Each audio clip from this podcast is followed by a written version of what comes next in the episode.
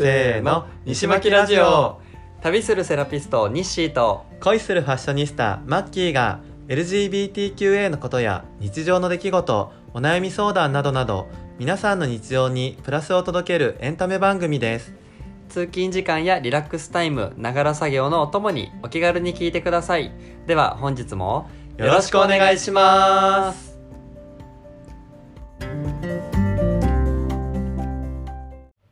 イエーイ。めっちゃホーリデーめっちゃホーリデー。びっくりしちゃった。おはようございます。おはようございます。松浦彩です。はーい one two three four みたいな感じになるびっくりしちゃった。急にイエーイってやり始めたはい、はい皆さん今日もよろしくお願いします。よろしくお願いします。でもあのあれこれ今配信するのって3月末3月ぐらいかな？4月頭かな？三末かな？かな、うん。なるんですけれどもあのマッキーさん大体仕事始まって、3月から始まってるっけ？そう。だよね、うん。じゃあ1か月経ちましたがお仕事どうですか、慣れてきました？まあ、収録日で言うとね半月ではあそうそうそう。あるんだけど。一応今3月中旬ではあるんだけど。うんだいぶあのあ全然まあ業務のうんうん。あの、なんていうの覚えていくのはまだまだ覚えなきゃいけないこといっぱいあるんだけどはい入社前のあのドキドキとか人間関係どうだろうとか不安がいっぱいだったのからするとはあもう不安はだいぶない。あの人もすごくいいしなんかぶ前回ね、うん。カミングアウトをちょろっとみあそうそう。たいなね先輩に。そうれのもね言ったし、あとは結構なんか職場の雰囲気とか、なんかブランドとか、多分合ってるなって思える。おお、うん。よかったねよかったね。すごい働きやすい、うん。うんだから今のところで本当長く働いておちょっと実績積んでいけたらいいなとは思うぐらいには。あいいねいいね。はい。やっぱ働きやすさとうさ、ん。あの人、まあ、人と人職場の環境ね。う本当ん大切だと思う。そうね、うんうん。なんか前の会社はかはい。会社ではい。なんかすごい仲間って感じでさ、はいはいはいはい。毎日一緒にランチも行って、はいはいはいはいはい。はいそれはそれですごい楽しかったし、うんうんうん。今でも好きなんだけど、うんうんでだけど仕事っていうより結構はい学校みたいだったんだよね、ななんていう仲良しすぎて、なんかで今の方がうん。仲はいいんだけど、うん。みんな結構ランチとかも全然別々に出たりとかあの、なんていうんだろうなちゃんとプライベートな会話とかも仕事しながらちょこちょこはするけど、そこまですごいするわけでもないし、はいはい意味ですごくね働きやすいですねその感じが。いいねよかったね、うん。それはよかったわ。ね。でなんかさ、はい。昔セレクトショップで働いてて、まああの物の単価で言うとさ、はい。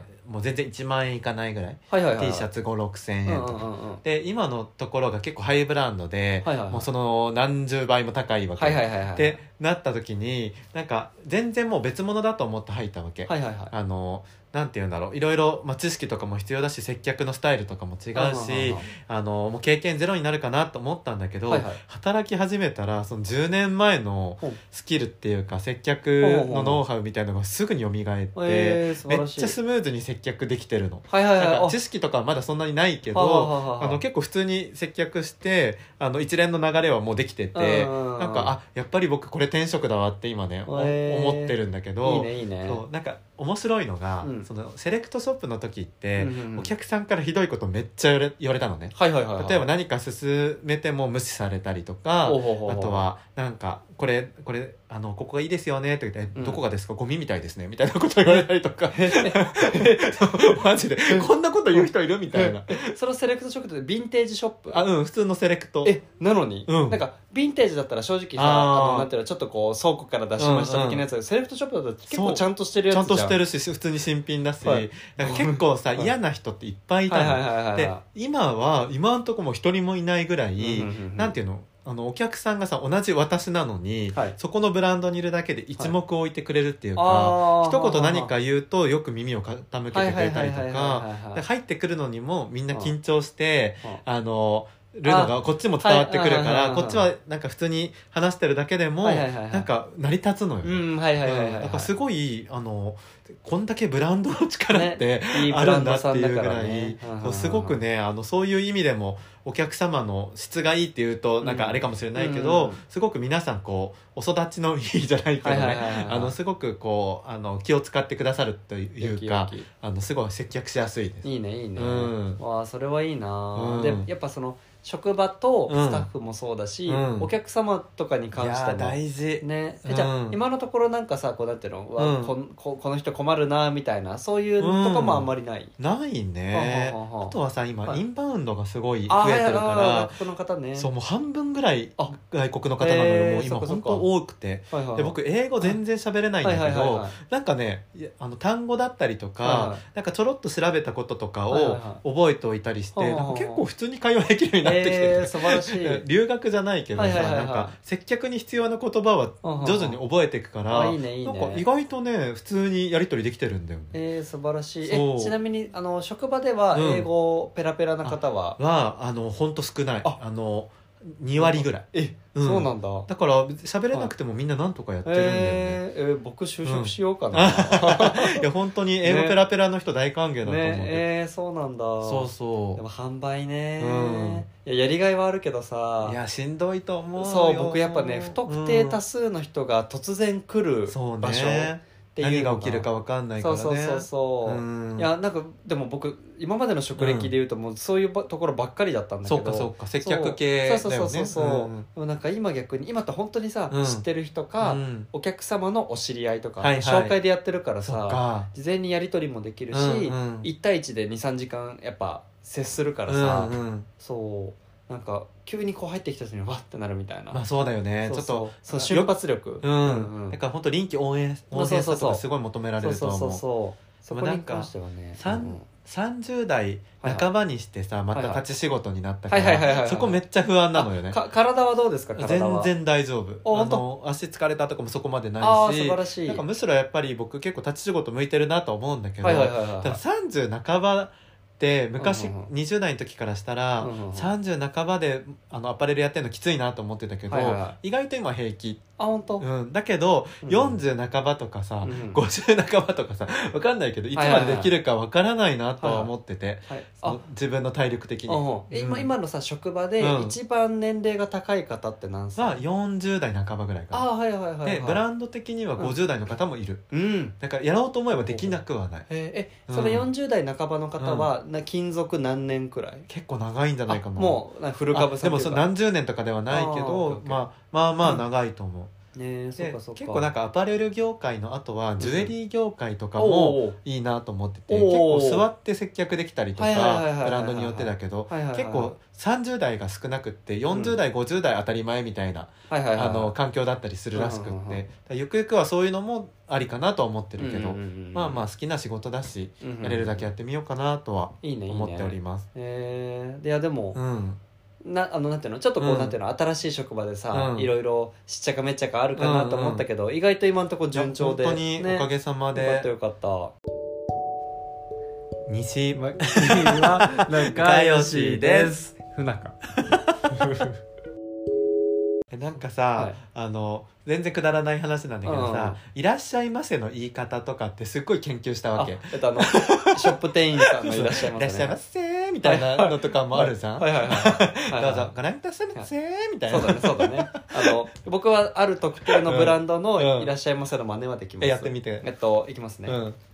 せ出てない。じゃん。えそうだよ背しか聞こえない。んだそうだからい。くもう一回やるよ、うんシャッセーシャッセなんか詰まってますか？ーそうそうそうそうもうなんかうん独特なあれになってるんだけどなるほどねそうあとは、うんショッピングモール、うん僕の地元のショッピングモールの館内放送のお姉さんの真似、はいお願いします。はい。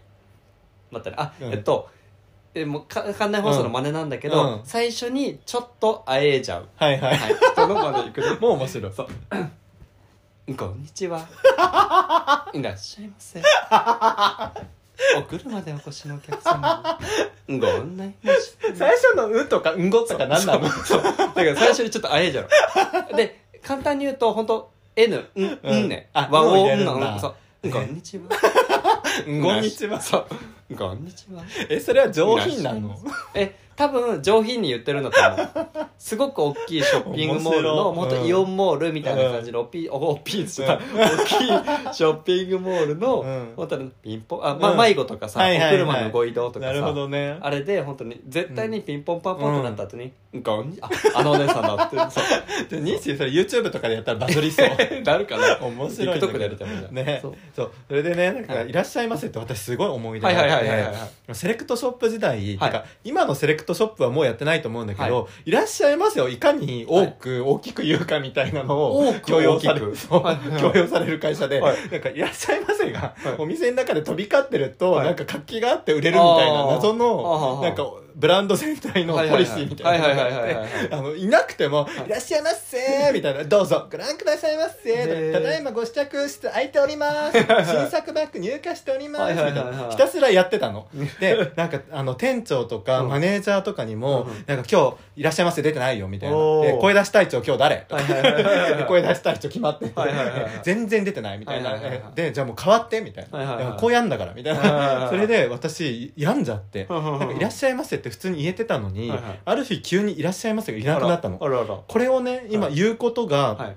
できるってことは今言えてるからはないんだけど当時「いらっしゃいませ」って言おうと思うと「はいいいい」ってなっちゃって「い」が出なかったで「らっしゃいませ」ってやってたの。はいはいはいはいで今度は「ら」「ら」みたいになっちゃってはあはあはあ「ら」も奪われて「しゃいませ」みたいにな そしたらすっごい省略してる嫌なやつみたいになってきちゃって。私さっきの僕の真似になるじゃん。本当本当「うん」をつければよかったそう。それでもう本当に病んで朝早く行って、誰もいない中ではい「いい」とかってやってで「いらっしゃいませ」とかって言えるようになるんだけどオープンした瞬間出なくなったりとか。わでそれを回店長に言ったんだよ、ーそしたらえ別にマッキーの「いらっしゃいませ」でいいから「うん。うん。いらっしゃいませ」言わ言えなかったら「こんにちは」でいいよとかって言ってくれて「はいはいこんにちは」とかうん「どうぞご覧くださいませ」とかだけでやり過ごすっていうねはい時代があったんだけどうんでもその時を経て今はもうかっこいい「いらっしゃいませ」が言えるようになりました。そう。ではそれを披露していただきます。らっしゃいませ。あ違う違う違う違う違う違った違った違った。違ったのかもしれないけど自分の反対じゃん。あそうだね。語尾がないじゃん。そうだい。いらっしゃいませ。あ。違う違うな。あでも違う。でもそんな感じ。まあでもいいんじゃない？いらっしゃいませ。ああはいはいはい。あのスッとシャッとしてる感じね。そうそう。ありがとうございますはいはいはい。確かに。ちょっとやりすぎだけど。あまあまあまあまあ。でもでもうん。なんかよくある感じだなってなるんだけど。なんかうん。で僕一個思い出したのがね、うん。僕接客業たくさんやってたんだけど、あのね「いらっしゃいませ」っていう職業をうん。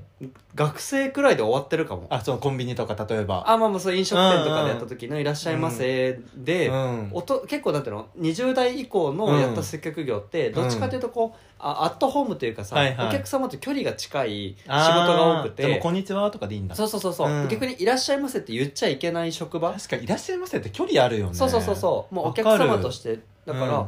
え多分僕マッサージのお店の時も「いらっしゃいませ」って多分ね、うん。禁じられてたと思う。なるほそう「どねこんにちは」って言って。わかる。もう予約してる方と「あなんとかさんこんにちは」って言うし、うんうん。あの目の前通って「あ、うん。ちょっと受けたいかも」みたいな人だったら「うん。あこんにちは」みたいな。今こんにちはいいよね。そう、うん。こんにちは。まあだからこんにちはこんばんはおはようございます。そっちの方がさ、うん。なんかみ店員対お客っていうよりなんかそう。普通に人対人って感じそうそうするよねそうそう。そう。だからでえっと本当ねこの1年以内くらいに、うん。僕の友達であのなんていうの、えっとまあ、お菓子屋さんをやってる人がいるんだけど、そのお菓子屋さんのなポップアップの手伝いをしたこともあって、うんうん普通にもう百貨店の,、うん。あのデパ地下はいはい。のお手伝いを何日間かしたんだけど、うん。多分デパ地下だったら「いらっしゃいませ」って言ってもいいのかもしれないけど、うん。僕はやっぱもう「いらっしゃいませ」が抜けちゃってるから、うん。もう普通にお客様来ても「こんにちは」みたいな。えでもいいと思う。そうそうそうんうん。だわ「いらっしゃいませ」確かにねしばらく言ってない。そうね。別にいらっしゃいませにとらわれることはないけどね。そうそうそう。そそう。ういやいいねいいね。ね、なんかその「いらっしゃいませ」っていろいろ思い出があったからさ、はいはいはいはいはい。ちょうど今かっこよく言えるようになったからこの話しとこうと思って。そうね。そうそこの披露をね。そう。確かに。えあとさ接客つながりでさ、はなんか日誌が受けた、はい。はい。あの良かった接客とか逆に悪かった接客とか何かある？今まで。服屋でも僕が受けた側ね。受けた側で聞きたい、よかったのとあとわ悪かったみたいな。えーうん。待ってね。えじゃあ僕先あ先どうぞ言っとこうか。はいはいはいはい。なんか、はい。良かったっていうのはそこまではい。自分がする側が多かったからあんまりないんだけど、はい。でもいい接客ってね自分の中で思うのは、はい。はい。なんかつかず離れずじゃないけど、はいはいはい。なんかグイグイ来られるとやっぱ嫌になっちゃう人って多いじゃん。うんうんうん。でなんかあのちょうどさ手のかゆいとこに届くじゃないけど、はい。なんか聞きたい時にスッと寄ってきて、うん。うん。なんかこちらは？とかって言ってくれるといいんだけど、うん。うん何にも気になってない段階で、はい。はいはいなんか今日お探しですか？みたいな感じではいはいはいはい来られると、いやうん大丈夫ですってな,、はいはいはいなっちゃうじゃない、なんかそういうなんかなんていうんだろう人をよく観察して、はいはいはい。相手が求めてることをスッとできて、で話せるようになったらプラスアルファのことしてくれるはいはいはいみたいな、なんかそれがやっぱいい接客だなと思っててで逆に悪い接客ってめっちゃさ、はい。目につくのよ。はいはいはいはい。で今まであったのいくつもあるんだけど、はいはいはい。一番今でも腹立ってるのがあって、はいはいはいはい。当時、うん。僕が二十歳ぐらいで、うん。えー、と彼氏もうん。同,、同年代で、あの糸シアもう名前出しちゃったけど、はいはいはいはい。あの糸シアってさ一回すごいオープンした時流行ったじゃん。はいはいはい。であの時に、うん。あのお店の名前はさすがに出せないけど、はい。ちょっと鬼系じゃないけど、はいはいはい。ちょっとやんちゃなはい。セレクトショップがあって、はいはいはいはい。そこに、えっと2人で見に行ったの。うん。でなんならそこの階の違うお店で結構高いジャケットを買ってたんだけど、はいあのそのお店に入った瞬間、はい。ちょっとこう物見てたら、はい。出てきた店員さんが「はい。はい高くて買えないっしょ」と言ってきたの「いらっしゃいませ」の前に。ほそう。それで「えマジカッチーン!」って来たけど、はいはいはいは当時若かったからさ「いはいはい。はや買えます」はいはいはい。みたいな感じで多分言ったのかな、はいはいはいはで向こうもうってなってたけどえなんか出た後もう2人でもう泣きそうなぐらいムカついちゃってはいはいはいはい。で今思えば絶対クレーム入れるべきだったのよ。はいはいはいはい。もう館に。はいはいはいであいつを懲らしめればよかったんだけど、はいはいはい。マジでなんか若いからって、はい。そういう舐めたことを言ってくる店員がはいはい。本当にムカついてうんいま、未だにねなんかあの店員何なんの、はいはいはい何なの？って本当に思う。はいはいはいはいはとかうん。他のなんか嫌だったのは、うん。なんかまあ個人売りとか大体まあどこでもあると思うんだけど、うん。うん。なんか僕時計を見てたの。ねはいはいはい。でそしたらい。一人で行ってたの、はい。そしたら横に来たなんか人が急に、あ僕ゴールドとシルバーで悩んでたの、はいはいはいはい。そしたら「えゴールド可愛くない?」って来たの 今思えばめっちゃ面白いの。え？一緒に来たみたいな。友達。そうそう。でゴールド可愛くない？って言われて、い。や僕シルバーがいいなと思ってたから、はいやシルバーの方がいいですかね。はい。みたいななんかお前誰だよって思いながら。それででもなんかやったらゴールド進めてくるでも僕やっぱりゴシルバーがよくって。うんで一回ちょっとお店出て、はい。またその人がいない時にと思ってうんまた戻ってうんシルバー買おうとしてうん手に取ったの、うんそしたらなんか奥から出てきて「うん。ありがとうございます」みたいな。はい。そうそのさっきの人お帰りなさいませ」みたい。な「えシルバーにするんですか?」みたいな「えかしこまりました」みたいな。なんか自分が接客して売れたみたいな感じでいすごい意気揚々となんかやられてうん。なんか別に悪い人じゃないんだけどうん。なんかえお前の接客で買ってないかんなみたいな。そうだそうなんかももやっとした。確かに確かに。っていう押し付けだね。そう。なんか接客っていうとその2つがねなんか出てくるんだよね自分の中いやそうそうねだ。しそのいや高くて買えないっしょはやばいよね。そうだね。その値踏みはちょっとねそうひどいね。そうえなんかいろいろ出て出てきて申し訳ないんだけど、はい。もう一個言っていい？あもちろんいいよ。どうぞでなんか、はい。今のその、お金がないって私見られたじゃない,、はい。はいはいはい。でそういう接客したじゃん、はい。で逆の事例で、はいはいはい。まあ、最近あったことではい。もちろん詳細は省くんだけど、はなんかまあまあなんていうんだろう若い方で、はい。あのまあ多分学生終わって数年ぐらいの方、はいはいあそれ店員さん？えっと、お客さん。で私が店員ね。あ今のお店のことなんだけどで結構一着ね何十万とかしたりするものがあるんだけどなんか試着進めたけどなんか最初遠慮されてて、であのでも結局あの着るだけでもよかったらどうですか？って言ってもらったらすっごい似合ってたし本人もすごいあの気に入ってくれてうんはいはいてはい。そう高揚してて。うん。でお友達とかもすごい褒めてうんてでもなんかあの来てもらうだけでもよかったなとはいはいはい思っはてなんか一通り話してはいはいはい。であのまた遊びに来てくださいねって言ったらその日のうちにまたお夕方戻ってきてくれてそしたらまさかのそれ買ってくれるってなったうのんででも若いしであのーまあか正直な話なかなかカードが通んなかったりとかね、いはいはいはい。ろいろトラブルがあったんだけどあその子のね。そう、で結果まあ、うんなんとか買うことができてでなんかなんか自分からすると申し訳ないけど、年齢的にもまだきっと買えないだろうな僕でも買えない額はいだし、だからあの本当にびっくりしたわけ、だけどそれぐらいこのお洋服一着を着て、うんあの人はこの金額を出すぐらい、うんしかも多分年齢的にもすごい頑張って出すぐらい魅力を感じてくれたっていうのが、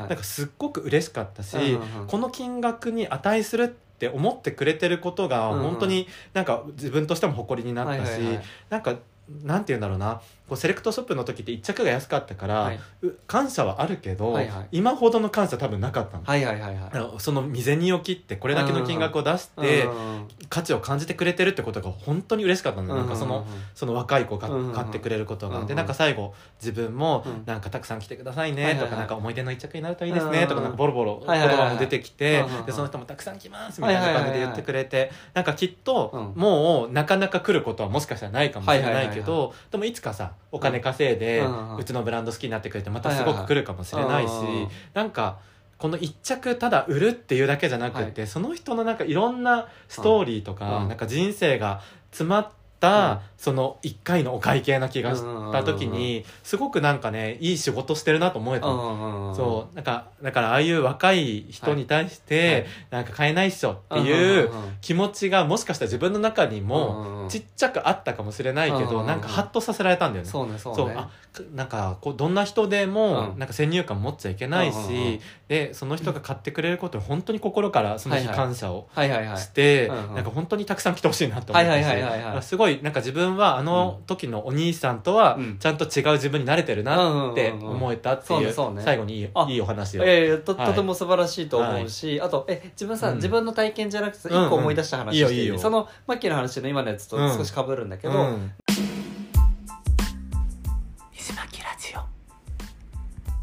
まああのえっと、ブランド名は一応じゃあ言わないでおくんだけど、うんうんうん。とある多分みんなが聞けば知ってるであろうブランドがあります、うん。でそこにえっとねあの外国のでの話なんだけど、うんうん。その、えっと、その記事記事というかその文章を書いていた人、その当事者ね、うん人がいるんだけどその人が若い時に、うん。えっともう本当にそのブランドが憧れで憧れで、でもやっぱお金がないから買いに行けないけど、うん。そのショップに行った時に、うん。本当に多分パッと見、うん。もうそのマッキーでいう今のはいはい学生さんっぽい人みたいな感じで、お金がないのが分かるとかはい若い、はい。っていうのが分かるんだけど一人で行って、うん。そしたら店員さんがすごくよくしてくれて、であの試着とかも全然してくださいねとか言ってくれて、でさせてくれるんだけど、うん。本当にごめんなさい僕今お金がなくて、うん。あの買うつもりはないんですって言ったら、店員さんが「うん。あいやいやいいんですよ」みたいな、あの正直なところ、うん。やっぱりそのその気持ちは伝わってはきたんですけど、今ここで来てもらうことによって、将来例えば自分が稼げるようになったりとか、お金を持った時にあれを買いに行くんだっていう、まあ、目標にしてもらったりとか。うん。そうもらった時にふとああの時のあれ買いに行こうみたいにうん。思い出してくれるだけでもいいので、うん。今僕たちはあのあなたに精一杯向き合おうとうん。頑張ってますみたい素な、敵。そうっていうのを言ってくれたらしくて、うん。でその人はすごくそれに感動して、うん。でもちろんその時はやっぱ何も買いませんでした、うん。予算的にもお金ないし、なんだけどその人は大人になって、うん。多分ね今あのその人はね、うん。なんだっけな。お金持ちになった？あえっとねちょっと、うん。ちょっとごめんね忘れちゃったんだけど、うんうん。お金をお自分で稼ぎ始めて、うん。今は買い物はもうそのブランドでしかしてない。えー、すごい。もしくはそこの会社に入ったかえー、そこのデザイナーになったんだけどちょっと忘れちゃったんだけどあでもなんかゆかりがあそうゆかりがあってその時の体験をもとにもうそこでしか、えそうそうそう買わないとか。変わったねそうそうそうその一言でね。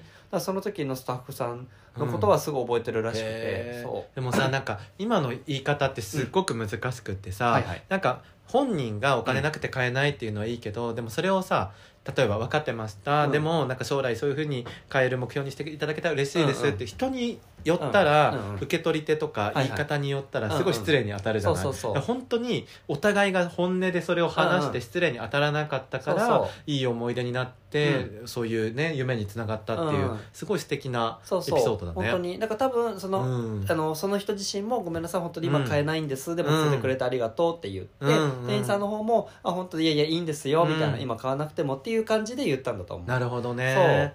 なんかね結構あの友達でこういうラグジュアリーブランドで働いてる子とかはいはい。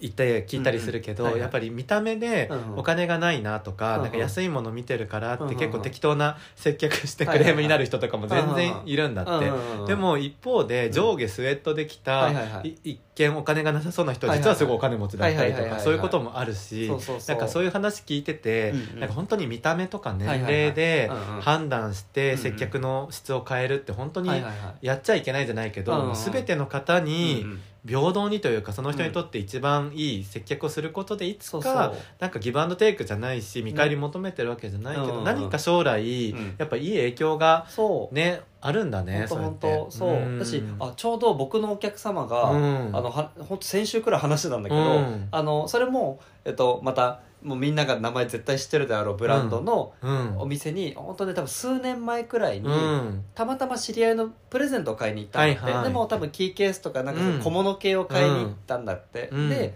えーその時に自分が気になってた結構バッグはいはい。があって、まあ、見見ました、うん。でもやっぱ高いから諦めました、うん。で、えっと、その時の目的である小物を買いました、で本当それだけでも担当してくれたスタッフさんもいたらしいんだけど、うんうん。で終わって多分えあとねは半年とか数ヶ月忘れちゃったんだけど、うん。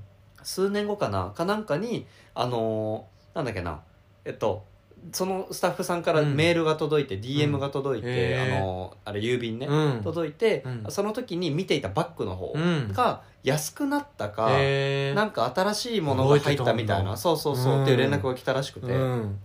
でいやもう本当なんかあのうん。1回だけだし、ね。数十分くらいだけだし、うん。だけど買ったものじゃない、見てた方をすごいね。ちゃんと覚えてて、うん。それをちゃんともう本当全然あれだよ。翌週とかじゃなくて、もう全然数ヶ月とか後へえ本当それだけくれて、うん。でその人はそれをすごいきあの嬉しくて、うんうん。もう一回見に行って買ったし、そっからもうその人にお願いしてるんだって、そうそうじゃあさそのバッグ1個って考えたら、うん。まあ高いけど、うん。そこまでそれ単体で爆発力があるわけじゃないじゃん。そうそうそう。しかも安くなった時の連絡だけど、うん。やっぱその人がやってくれたそのきめ細やかそうそうなそうそう。ねサポートに感動して、うん。そうそうそう。結果大きな利益をさブランドとしても生み出せたわけじゃん。そうだからそう思うとなんかさそういうちょっとしたケアっていうかね、はい。そう気遣いって大事だね。思い出に残るんだな。そうだからうんちょっと僕が素敵や。ね僕が感動した話とかって、うんうん。あの僕さスタッフさんにしてもらって感動したとかっていうよりも、スタッフさんを介して、うん。お客さん同士であった感動した話、うんみたいなものになっちゃうんだよね。といいよえあ全然いい、うん。あのえっとねこうなんか外国の人の話になるんだけど、僕が長野行った時に、うん。あのうなぎが有名なところがあって、ううんなぎを食べに行ったわけ、うん。で友達と3人くらいで食べに行ったんだけど、うん。我々が注文して待ってたら、うん。外国の人2人が入ってきたわけ、うん。そうで入ってきてその頼みたいんだけど頼みたかったんだけどそのうなぎ屋さんって現金オンリーだったのね、はいはい。で外国の人って基本さカードが多いからさそのうなぎっていうものを食べたくて、うな重を食べに来たみたいな、うん。でしかも牛の日の近くだったんだけどこれが文化だって聞いて食べに来ました、うん。でもカードダメです。ってなって、こう多分ポケットの中とかのそのもううん。現金を日本円を漁り始めて、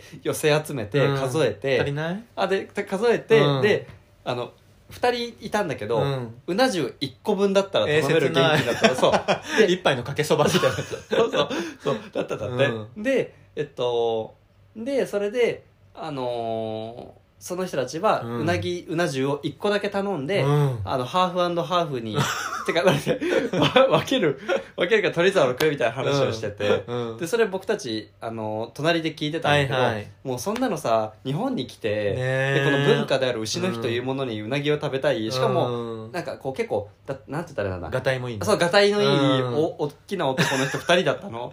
それをさ、うな重一個でか、わいそう。寂しいと思うん。って、で、あのー僕たちがさ、日本語で話店員さんと話したらさ、うん。彼らわかんないから、うん。店員さん呼んで、うん。あの、すごい勝手なことして申し訳ないんですけど、僕たちがえ？一個分のお値段を払うので、かっこいい。そう、彼らにうん。うな重2個出してあげてもらえませんかって言って、優しい。で、あでできたら秘密で出してほしいですみたいなって言ったら、うん店員さんが「いやあのえみたいなあの、うん。お客様がいいのであればいいんですけど」ってなっうん。イケてメンすぎるんだけど。そう。で僕たちは本当にもう、ね、楽しんでほしいから、うん。そうで、まあ、全然僕たちは OK です。だから、うん。僕たち3個頼んだけど、うん。4つ分のやつつけといてくださいって言って、で店員さんが、まあ、うな重2個できてそのアメリカ人に出した時に、うんアメリカ人だったの結局、うんだったの出した時に「うん、いやいやいやごめん」うん。みたいなほらお金ないってあうんの日本語喋れない間違って出しちゃったと思ったんだそうそうそうそう、うん。だからいや1個って言ったじゃんみたいな、うん2個だとお金が足りなくてみたいな話をした時にやっとそこであの店員さんはさ英語あんま喋れないからあたふたしちゃっててうん。僕たちがやっと「あ大丈夫だよ」みたいな、うん。そのせっかく来てくれたから、うん。僕たち聞いちゃっててみたいな、うん。そう。であ言ったんだねそそうこでね。で言っちゃっうん。あそう聞いてたから、うん。僕たちが頼んでもう一個出してもらったから、うん。二人で一つずつ食べて、えーみたいな。かっこいい。そう楽しいねって言ったら、うん。すごい「えありがとう」ってうなって、ん。売れたの。で,、うん。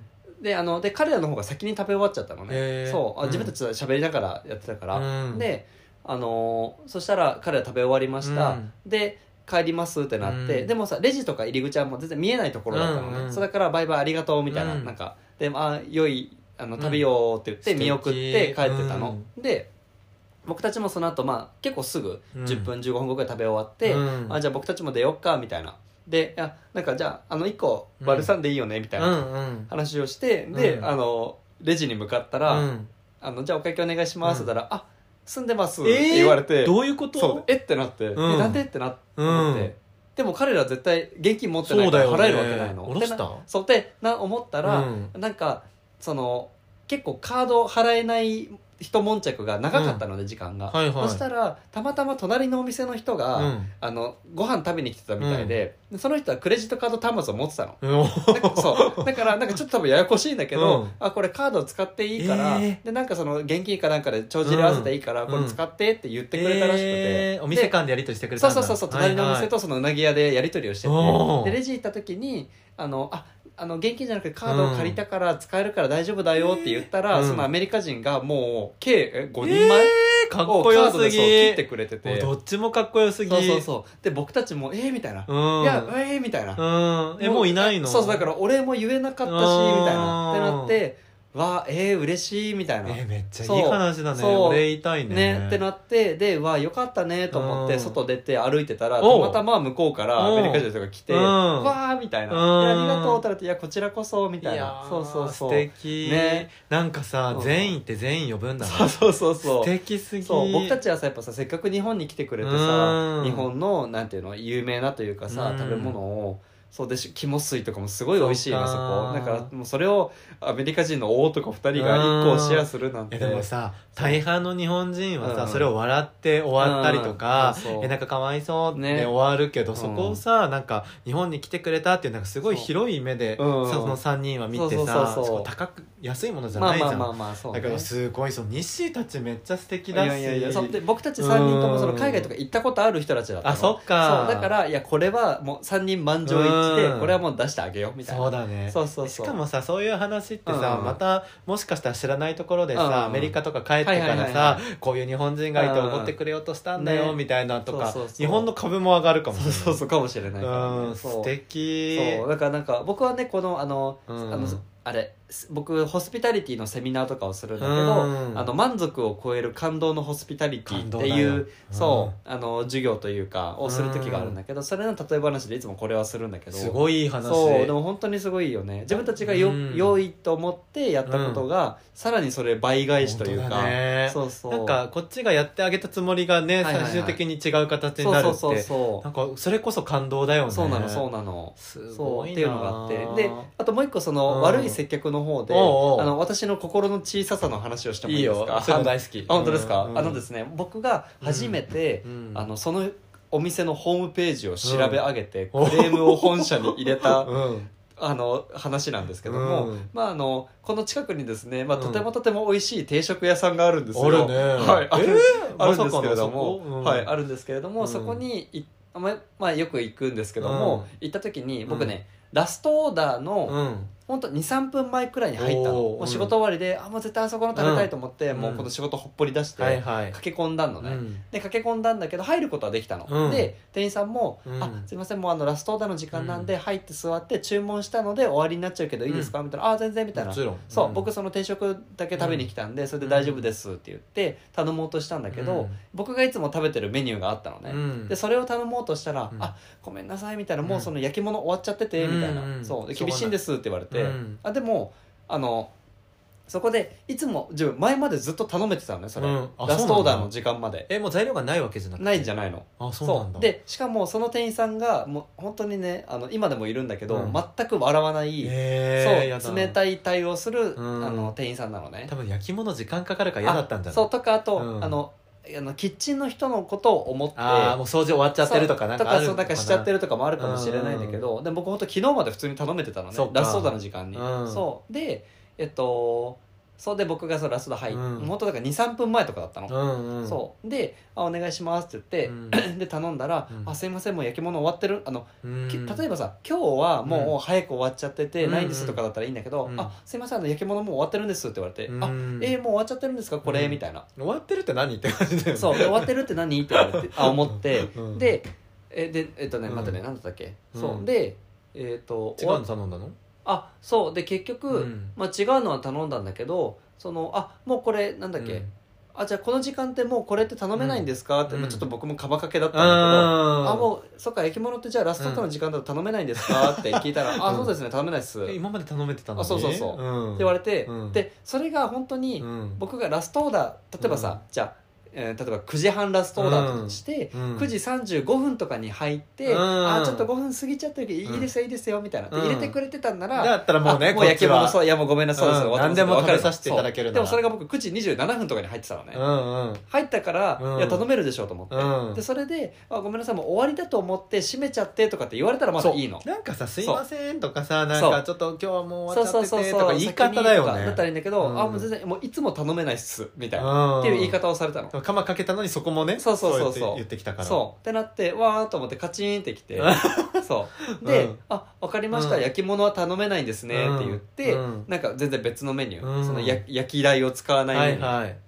を頼んで、うん。あ食べたんだけど、うん。もう全然なんかイライラして味もしないみたいな。そうそうそうそうみたいになっちゃゃってでもうしらほあのそのホームページ調べて、うん。本社に、はいはい。そのもう自分ずっと通ってるからうさ、ん。もうでそれが例えばオペレーションのもうこれももう釜かけで申し訳ないんだけど、うんうん。なんかこうこういうことがありました、うん。あの御社側が、うん。なんかオペレーションのうん。が本当に今日から変わったりとかしてて、はいはいはい。9時半には焼き物が もう出せないラストオーダーが出せないって決まって変更してたら本当にごめんなさい。こちらの認識違いですみたいな、はい。ただもしこれがそのやってくれた店員さんうのん。一存なだけであって、そうね。多分そうだよ。そう、ん。ってなった場合であれば僕はすごくそれを楽しみにしていったのに、食べれなくて、うん。本当に残念な気持ちでしたみたいな、っうん。てなってそれを送ったわけ。うん。そう。でそしたら、まあ、代表の方から返信が来たんだけどその店舗ってうん。何店舗、あそのお店って何店舗があるんだけど、あのそこから、うん。なんだっけあち本当なんか申し訳ございませんでした。いろいろ書いてあったんだけど、うん。ちなみにごめんなさい店舗はどちらか、うん。あの教えていただけますでしょうかあ言って。なかったん。だああうん僕書いてない、うん。書いてないんだけど、うん。でもそのお店って他のお店もまあまあ近いから、うん。ヘルプで出ることもあるの。ね、はいはいはい。そうだからその人がそのお店だけっていうのはかは分からないから、うんなんかその特定ではなく全店共通でそれを認識し直せと思って、うん。僕はまず返事は返してないのね。あそうなの？それに関して返事は返してないんだけど、うん。えまその人の名前とか言えたの？あ全然な名札ついてないからあついてないんだ。でも今もいるから特徴を言えって言われたら全然言えるんだけど。絶対そういう時言うけどね。あ本も当う何々店のこういう女性ですとかって言いたくなるそれやるんだったら。僕はそれを言うことで、ん。その人だけ注意すればいいと思ってほしくなくて。そっか。そうだそれを言わないことによって全店共通でそれを出すことによって全員の認識が広まるかなと思って。そうね。お店のそのクオリティとかサービスの向上としてはそう。そうそういいと思うけどただ僕はその人をとっちめたい。ああそうね。その人にああいう接客したからこういうことを言われてあんたの株下がってるよっうん。てちゃんと伝えたい私は。ねそうね。そう。でなるほどな。そう。でしかも僕その報告のメールをするときにうん。ちょっとこうなんていうのあの嫌なことしたなって思うのが、あのその店員さんはお客様に対しては笑顔を向けるところを一度も見たことないんですけど、あのカウンターの中で店員さん同士で話してる時はいつも笑顔なんですよね、みたいな。でその笑顔そう。うん。でその笑顔があのお客さんの方にも向いてくれたら嬉しいなって感じました。とも書いためっちゃ嫌味。そう、うん、でも本当その通り、うん。何も間違ったこと言ってない。そう。なんか初めてクレームの連絡をした、あそう。それ初めてなんだ、多分なんか店員さんに直接言うとか自分多分結構したの。あ居酒屋さんととかで例えばもうドンって置く人とか、うん。笑顔がない人とかに「うん。ああのお姉さんももう少し笑顔があったら僕たち美味しくご飯食べれると思うんで」すな。ごいね。やっぱメンタル強いね。強いと思う。うん。そう。だってまずくなるんだもんみうんたいな。そうそうそう。言いたくてもななかなか日本人言えない人多いからね。そうそう言う時は言っちゃう、はいはいそう。はいでそうなるとみんななんかギクシャクするんだけどそそうだよね。そうそうそうそう。なるあまりにひどかったら言うけどなかなか、言えないかな。だらそれがさ普通のこうなんかちょっとこうツンツンしてるみたいな感じだったらまだいいんだけども全然グラスドンと置くしやだね。そうなんか「すいません」って言っても「はい」みたいな。やだね。そうとかでなんか例えばうん。オーダーとか言っても、うん。まあ、繰り返すとか丁寧だけどさ、うん。なんかなんかで「お願いします」とか言ったら「はい」であのパタッったったったえー、やだそかってなったりするとなんかうん。えーってなるからそれは自分言うことあるかも。なるほどね。やっぱさでも結構芸爆さんとかもそうだけどさ、はいはいはい。こういうサービス業とかさ、うんうんスーパーの話とかさ、はいはいはい。でこういうのってトラブルつきものだね、そうだねそうだね。でも全部言えることはその店員さんの態度、うん。うんうんなんかその人のやっぱりこうホスピタリティが欠けてるから、うんそうトラブルが生まれるんであって。本当にさ一言の「すいません」とうんうん。かさ、なんかちょっと何か枕言葉足すとかでね全然回避できるのにさ、そうそうそう理由付けがあったらいいんだけどね。え。僕僕多分人生で23回はメールそういうのしてるわ。あ本当？クレーム出す、うんうんうんうん。誰とめ？誰とめ？そう僕も初めて多分記憶の中ではほぼ初めてで、うん。めちゃくちゃうん。まずメモ機能で文章を打って、うんうん。よ何回も読んで確認して送った。ああいう時ってさ自分の中で溜め込むとさ、大したことじゃなくても本当にさ、うん。なかなか忘れられないそうからそうそうそうどっかにこうメールフォームとか送るだけでもすごいスッキリするよね、あそうそうそうそう。もう世の中に発信したっていうその会社に。そそうそれはやっていいと思います。ううん、うん。だね。だからなんか、うん。気になったことは言うかな、うんそう。でもゆなんか言った言った言わないで、何も変わんないかなとかだとあんま言わないけど、うんうん。これ以上このままその対応されたらこっちが気が悪くなるなって思う時は言ってるそうだね。うんうん。言った方がいいね,、ねっていう感じかな、うん。まあそんな感じで、うん。え大丈夫ですか？私の接客話はもう。いやもう十分楽しみました。はい ありがとうございます。いや私もいろいろ話したいことあったからこれですごいスッキリしました。あよかったよかった。ありがとうございます。そう。であとはそのあの前回もやりましたが、あの人の悩みに勝手に答えてしまうコーナー、はい。を勝手にお悩み相談。勝手にお悩み相談室をやるんですけれども、はい。今日はこうなんか仕事のお話をしたので、仕事にまつわるあの人様の勝手なうんものを紹介したいと思うんですけど、はい。ちょっとまた飲んでいいですか？はい、でまたこれもあのどっかから勝手に取ってきてるんですけど西巻ラジオに当てられたお便りとして妄想しながら、はい。あのお送りします、そうですね。本当なんかめ迷惑な話だよね。悲しくない？そうそうそうそうそう。自分たちに来たっていうね体でやってるどんなラジオ？あの、うん。あのあちょっと名前今出忘れちゃった、あのうん。一人幼稚園園長あーそうだね。そうそう。いたね。可愛かった。そうそうなってしまいますけれども。そうね。やりたいと思います。はい、えー待ってね。まあラジオネームはい。ラジオネームどうしよう。どうしようか。これラジオネームさ毎回考えなきゃいけないのが。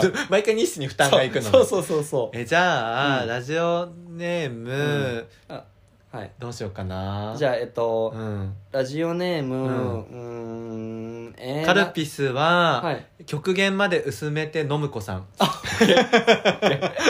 ひもじい。ひもじい。あのたまに貧乏な家のあそうだね。のお母さんとか出してくれそうだねそうだ。ねるこれ入ってますみたいな。ちょっと白いけどなんか若干透明感出てますけど大丈夫ですかみたいな。香りはしますします。はいはいはいはいはい。っていうオッケ飲む子さんでオッケーじゃあ、はい。カルピスは極限まで薄めて飲む子さん。はい。はい。じゃあえカルカルコさん？カルコさん。カルコさんで。はい。はい、えじゃあ内容読ませていただきます、あえっとまず先に言っておきますが、はい。あのまあまあ暗めなお話はい。です覚悟します。はい、はい、では、えっと、カルコさんのお便りです。はい、はいえっと、今の仕事にやりがいを全く感じなくなり辞めようと会社に相談したところ、うん。人員不足自分の受け持っていた仕事を引き継げる人材がいないということで、うん。業務を縮小し1年だけリモートで働くことになりました、うん。業務内容は以前と比べて減り拘束時間も減ったのですが時間あたりの給金も減りうん。もともとやりがいを失っていた仕事であること、うん。キャリアや成長につながらないと感じてしまうこと、うん。他の社員がやりたがらない業務を押し付けられているように感じてしまうことなどから、うん。全くやる気が起きずむしろ以前より仕事が辛くなるん？仕事が辛く感じるようになってしまいました、うん。今自分の受け持っている業務を放り出せば会社運営に支障をきたすため、うん。あと1年は頑張らないといけないのですが、うん。頑張る気力が起こらず日々がとても辛いです、うん。あと1年私はどういうふうに考えて乗り切ればいいでしょうか？はい、はい。やめましょやめますか？う えもうね、はい。明白私からしたらね、はいはいはい。で私的には、はい。なんかリモートワークは楽だし、はい。あのそれがはい。お給料減ってもはい。生活の質が上がるとか、はい。前向きに捉えられる人とか子育てが両立しやすいとか、そういうのだったらうん。全然1年間やったらいいと思うんだけど、もう1年だけでしょ？いる,、うん。いるとしても。そうあとそう1年だけ延長もう1年だけ。そうだよね。ちょっとだけ減らすからさ、うん。ちょっとだけ時間も減らすからさ。もうそれさ最悪じゃん。もう会社のはい。都合ではい。1年間働いてほしいけど給料を減らせますリモートにしてくださいって会社のわがままじゃん、でこっちの気持ち何にも考えられてない待遇だから、うん。あののカルコさんがうん。その状況を楽しめない限り、はい。会社のことなんて考えずに速攻で辞めるべきだと思う。申し訳ないけど。僕さ昔なんかで仕事辞めるか悩んでた時に、うん。僕いなくなったら今はい。会社こういう状況だし、はいはい。あの会社に申し訳ないみたいなことを誰かに、先輩とかに相談した時に、はいはい。えマジで一切考えなくていいよみたいな。あのマッキーがいてもいなくても申し訳ないけど、会社はなんとか回るし、はいはいはい。替えはなんとか会社があの用意すべきだから、法律上決まっている、あの何日前に言うとかあるじゃん、そういうのさえ守るんだったら、うん。もう全然いつ辞めてもいいと思うよ。みたいなはいはいはいはい。言われたことがあって、だから別に会社にダメージあるように見えても、絶対なんとかなるし、あなたが犠牲になる必要がないほうほうほうほう。確実に私は言いたいですこの人に。西はどうですか？えっと僕はあの、うん。なんだろうなえっとふ伏線なんて言ったらいいのかな、を貼っておいているのであれうん。ばいいのかなって思うのがあって、まずえっとまあこれじゃあやめられました、うん。その先に次に何かやることが決まっているのか、うん。あとはそうだね。そうあとはお給料がなくなっても困らないのうか、んうん。そうとか例えばほら、えっと、ハローワークとか言ってさ、うん。あの失業保険とか受け取るとかでもいいんだけど、うん。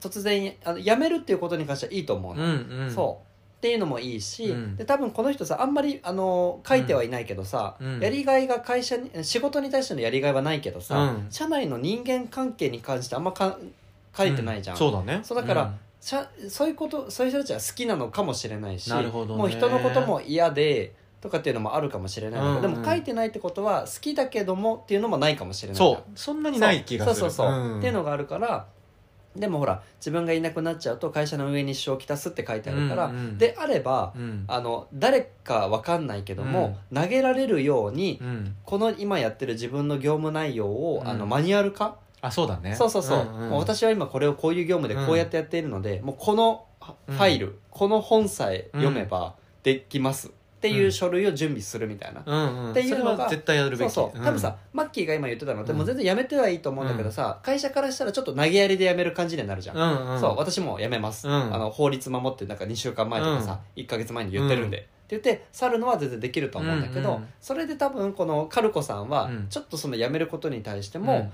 気,、気が残るというかさ、うんうん。気がかりがあるっていうことだから、うん。そのカルコさんが今できることをうん。最,、うん、と最短で済むように。そうねそうね。できることっていうのは多分じゃあ今、うん。自分がいなくなったら困っちゃうっていう状況だから、自分がいなくなっても困らないようにできるマニュアルを作る、そうね。うん。でも私も引き継ぎは残すよ。あそうそうそうそそこは絶対やるべきだとう、思そううそうそただ多分引き継げる相手もいるかどうかは怪しいけどまあそこは会社が考えることだかう。んそうそうそう。らカルコさんができることはそうマニュアル残すっていうのはう正しいとそうそう思そう。っていうのがあっうんあの急にお,、えっと、お仕事がなくなっても困らない状況なのかどうか、そうね。そうそうそう。えあとはさなんかリモートってさ、うんはいはい。正直、まあ、どの程度サボれるかわかんないけど、うん。結構サボれる時間あったりするから、はいはいはいその間に転職活動するのありだよね。あそうそうそうそう。で決まってからうん。言って辞めるで全然いいと思う、あそう。だからもう気持ち的にはさ盛り上がらないのをさ、うん。やり続けるとすごいいやあのエネルギーを使うし、うん。ストレスもたまると思うんだけど、うん。その中で次にをやるワクワクを見つけてほしいわけ。よ、うんうん。そう。とかもちろん解放されることもワクワクの一つにしていいんだけど、うんうん。それでやめて路頭に困っちゃうのもちょっと困っちゃうから。そうだね。そうそうそもう本当なんか会社のうん。なんかこと考えて自分を犠牲するのは本当におかしな話うはいはいはいではい。もう会社ってさ、うん。まあ、人の集合体ではあるけどさ、は会社っていうもう一つの組織で、はいはいはいはい。もうそれってなんか、そこになんか恩義とか変に感じる必要なくって、はいはいはい。うんあのだったらもう自分のこ,、うん。この将来のこと考えて、うんうんもうずる賢くなって、はいはいはい。もう仕事サボりながら転職活動したらいいと思うし、んんそうだね。本当になんかやりがいのないところで1年間、う無駄な時間時間をはいはいはい過ごす必要本当にないと思う、うんうんうん。こういう人って意外と多いと思う、そうだねそうだね。僕もさ今まで20代の時とか、はいはい。この仕事絶対なんだろうな向いてないとかはいはいはい。やりがいがないとか、はいはい。生涯続けるつもりもないってなった時に、うん。でもあと何年続けなきゃとか、はいはいはいはい。なんか今いなくなったら困っちゃうみたいので惰性というか、はいはいはいそういうので続けちゃってた時あったけど、うん。なんか日本人ってさ、うん。なんか諦めるのがダメとか,、はなんか長く続けることがうんうん。美みたいな考え方がまだあるじゃない。そこって、うん。なんかポンポン変えるのはよくないけど、ちゃんと正当な理由があってうんうんうん目的が次にあるんだったら、うんうんうん。僕入社して1か月でもう辞めていいと思うよね。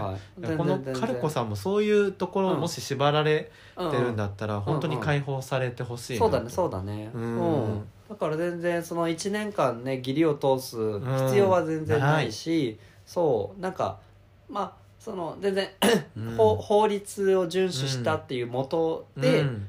その体で話すと、うん。本当にそれをさえ守っていれば、うん。やめるっていうことは全然、ね。だって法で守られてるんだもん。本当そうだよ。拘束される必要ない。そうそうそう、ん。でやっぱ僕が思うのはさ、うん。そのあのマッキーのさ仕事の面でのさやりがいがあるとかさ、えーとうん。うん環境がいいとか人がっていう話ももちろんあるのと、あとそのスタッフ自身はうん。会社から求められる人材で居続けるように努力してほしいとも思うのね。そうね。で、うん。会社側はうん。この人たちがずっと働きたいと思える会社であるように努めていてほしいと僕は思っているの、うん。そう。どっちかがあぐらをかいちゃうとそうだね。なんかバランスが崩れちゃうから、うんうん。そうそうそうだからねそうスタッフだからもううん。多分このカルコさんは、うん。この会社で続けるっていうことも諦めてしまってるから、でもさ今回の場合会社がさカルコさんが頑張りたいとかうん。やりがいがあると思える環境も準備できてないわけじゃん。はいはいはい、はい、会社の経営状況なりそうだね。うん。そうリモートっていう話なり。だからそこはさもう会社に申し訳ないけど原因があるかうん。そうらそうそう。なんか何も悪くないむしろ被害者ぐらいなそうだねカルコさんが。そうだねうんうん。ううん。んっていうのがあったりもするから。だから全うん。然この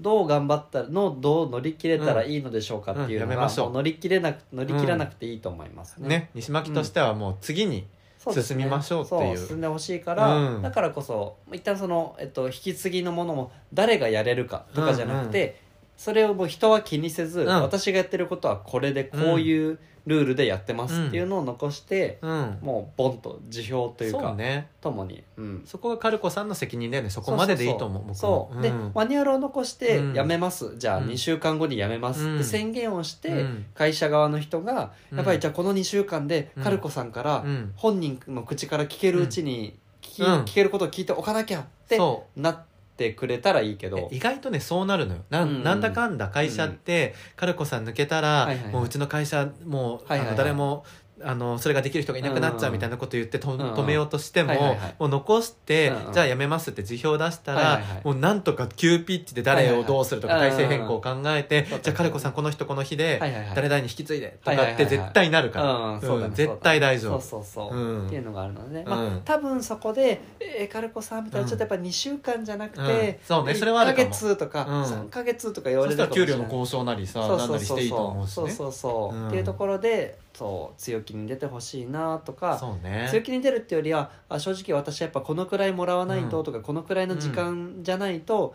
厳しいので、うん。それを応じていただけるんだったらその期間いますみたいな、うんそれでいいと思でも結局あれよこれよでまた半年とか残そうともするからね。最高であの最短ではやめたい、うん。けど最高で残れるのはじゃあうん。2ヶ月までとかって決めないと、そうだね。そ日本人ってさうん。なんかつい情とかさ、はいそういうふうにはいはい頼まれたりすると断りづらかったり、いい人が多いからそうそうそうそう。なんかそこの会社とか仕事っていう面ではうちゃんとできるできない言ったりね、その給料の交渉したりとか大事ですよね、そうそう。っていうのがいいかなと思いました、カルコさん、はいお便りありありがとうございねました、まあやれるだけやれたらっていう感じですね。ね。そう。頑張ってね無理しないで、ね本当本当、うん、またどうなったかあの教えてください。あ私あそうだ。そうだったその程度だったわ。そうだ。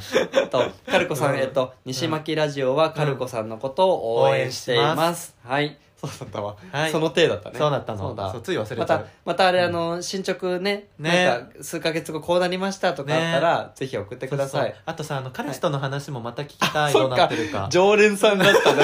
カルコさん常連さんだったそう。ねえーそうかだそうだ。さ彼氏の嫌な癖とかさすごいそうだよね。言ってたじゃん。そうだよねそうだよね。なんかあれでもね、うん。西巻の回答参考になってたのかな。そうだよね。でも、うん。まあ、多分今はそれに触れてないから、彼のことよりもうんうんやっぱ仕事が辛いっていうことだから、あそうだよね。でもさ、うん。そんなこんなさカルコさん悩んでるのさ、彼何やってんの、本当だよね。もしかしたらさ、うん。お別れしてるかもしれない。あそっちもあるか、ね。え気になる。そうだよね、うんえでも彼との話もね、うん。ちょっとどうなったか、もうね。でも多分仕事辞めたら、うん。一旦こう人生のすごいリセットにはなると思うかそうね。ら棚卸ししてね。仕事も見つかるし、うん。あのいいパートナーもそうね。見つかると思うから本当そう。多分あれだね。自分磨きに切り替えよう。そうだね、うんそうしましょう。いい女になって、いい男捕まえます。だね。まあなんかこう髪を切るなりネイルを新しくするなり、でも本当さ転職と、はい。あと人誰かと別れるっていうのと引っ越し、はいはいはいはい。この3つはもう人生のね三大転機だと思ってて、そうだね。そうだねもうガラッと変わる確かにタイミングだからそうだねプラスに考えてね。恋人仕事住居。いや本当そう。いい職住とは言わないか。まあまあ。うんでも結構この職職場とかこう仕事の悩みってみんなうん。結構持ってるものだから、まあ、カルコさんのお便りのおかげでね何か誰かに、うん。あの気づきになってたらいいですね、はい嬉しいです、はい。確かにこれカルコさんに届け。届け。ね。ありがとうございましはい。まあ、たそんな感じで今日もいやでも盛り上がりますね。ね面白いねやっぱね、うん。お悩み相談。本当これはでもまあもう続けてていきたいと思いますので、ね。そはい、うはい。じゃあ今日はこんな感じでよろしいですかね？はい。はい。では本日も皆さんいやなんか 今日怒涛だったね今回、ね忙しい。今日さ日本撮りだったんだけどさ、はいはいはいはい。どっちも1時間近いかそうら、ね、そうそうそうだしなんかなんていうの、ん。三種類くらいの話をさ、それぞれでした気がするから、なんねかちょっとやりきった感あるわあでも結構個人的に今回のスタイル好きで、はいうん。なんかあの、まあ、ざっくり言うと冒頭で何かち、違うトーク、はいはいはい。で本題のテーマ、はいはいはい。最後にお、ね、勝手にお悩み相 そうね。談っていうこのそうね。なんか構成あー。でしばらく続けてもいいかなと思う。オッケーオッケーいいかも、うん。で僕は勝手にお悩み相談演出を、うん。あの西巻のヘビーリスナーという手をちゃんと落とし込まないとあいけないわそうね。えそうだった。あとさ、はい。前も言ったけどさ、はい。ストッパって言葉私たち出さなすぎじゃない？